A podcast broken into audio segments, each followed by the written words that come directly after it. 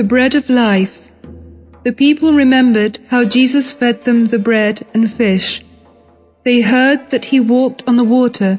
They followed Jesus everywhere and wanted to see more miracles. But Jesus said to them, You ate the bread that you needed because you were hungry, but you don't understand that this miracle is a sign from God. God wants you to have not only the ordinary food, but everlasting food for eternal life. The people asked, What should we do about it? Jesus answered, God wants only one thing of you. Put your trust in me and believe that God has sent me to you. Then they said, Give us a sign to prove that you are sent by God. Work a miracle for us.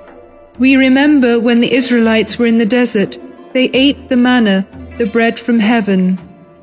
Jesus answered, God can give you even more. He gives you the bread that gives life. Lord, give us this bread, they begged. And Jesus said, I am this bread, the bread of life. Whoever comes to me will never be hungry, and whoever believes in me will never be thirsty, and whoever comes to me will not be turned away. The Great Feast Jesus wanted to show who it is that God invites and who accepts the invitation, so he told this story. A man once prepared a great banquet and invited many guests.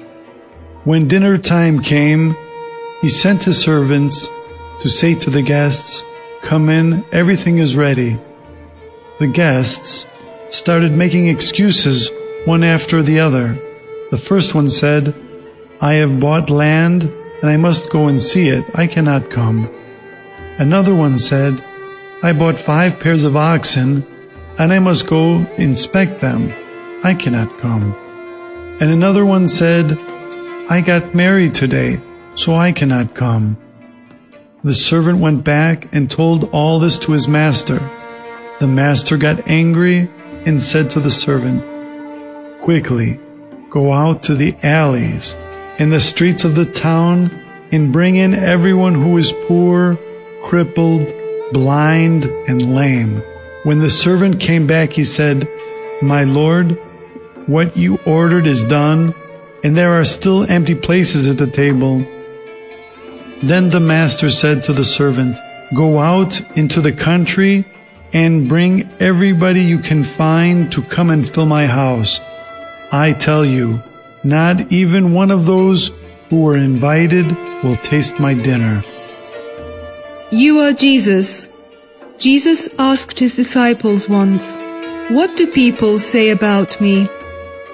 The disciples answered, Some say that you are John the Baptist. Others say that you are Elijah the prophet who has come back to life. Some others think that you are one of the prophets of old. Then Jesus asked his disciples, Who do you think I am? Then Simon Peter answered and said, You are the Messiah, Jesus, the Son of the living God. And Jesus told him, Blessed are you, Simon, because this has not been revealed to you by any person, but by God. And I name you Peter, which means rock. And on this rock I will build my church, and the gates of Hades will not be able to defeat her. God shows who Jesus is. Jesus went up on a high mountain together with Peter and the two brothers, James and John. There in front of them, he was transformed.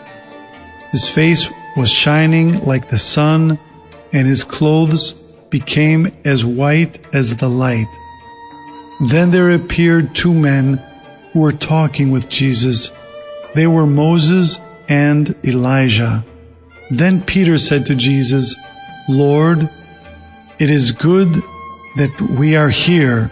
If you wish, I will put up three shelters, one for you, one for Moses, and one for Elijah.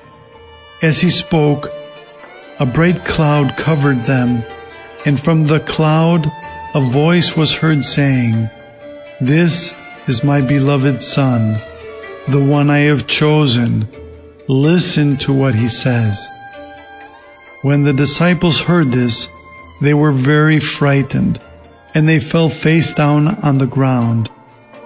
Jesus came to them, touched them gently, and said, Get up and do not be afraid.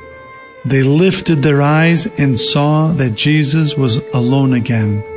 As they were going down the mountain, Jesus told them, Don't tell anyone what you have seen until I rise from the dead. Two of the disciples want the best places.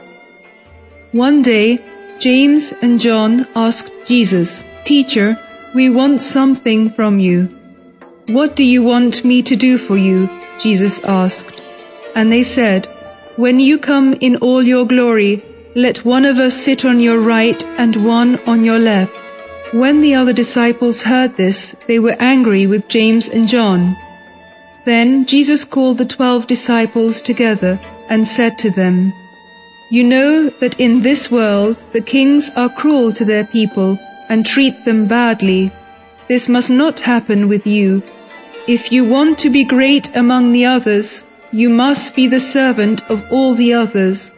And anyone who wants to have the best place must be the slave of all the others. I have not come to be served by others. I am here to serve people and give my life for them. The Good Shepherd. Jesus told this story once to his disciples to help them understand why God had sent him. The people of God are like a flock of sheep. They feel safe when they have a shepherd whom they know and trust. When somebody climbs the fence and does not come in through the door, he is a thief. The shepherd comes through the door. The guard opens the door for him and the sheep recognize his voice. The shepherd knows all of his sheep and calls each one by name, and they come to him for guidance but they will never follow a stranger. The disciples did not understand what he was talking about. So Jesus said again, I am the good shepherd. I know the sheep that are mine, and my sheep know me. I will never abandon them. I am ready to die for them. My sheep obey me. I know each one of them and they follow me. The Jews who were listening to Jesus did not understand what he was trying to tell them. Some of them said, Is he crazy? Why are you listening to him? But others said, These words are not the words of a crazy man. How can a crazy man perform miracles?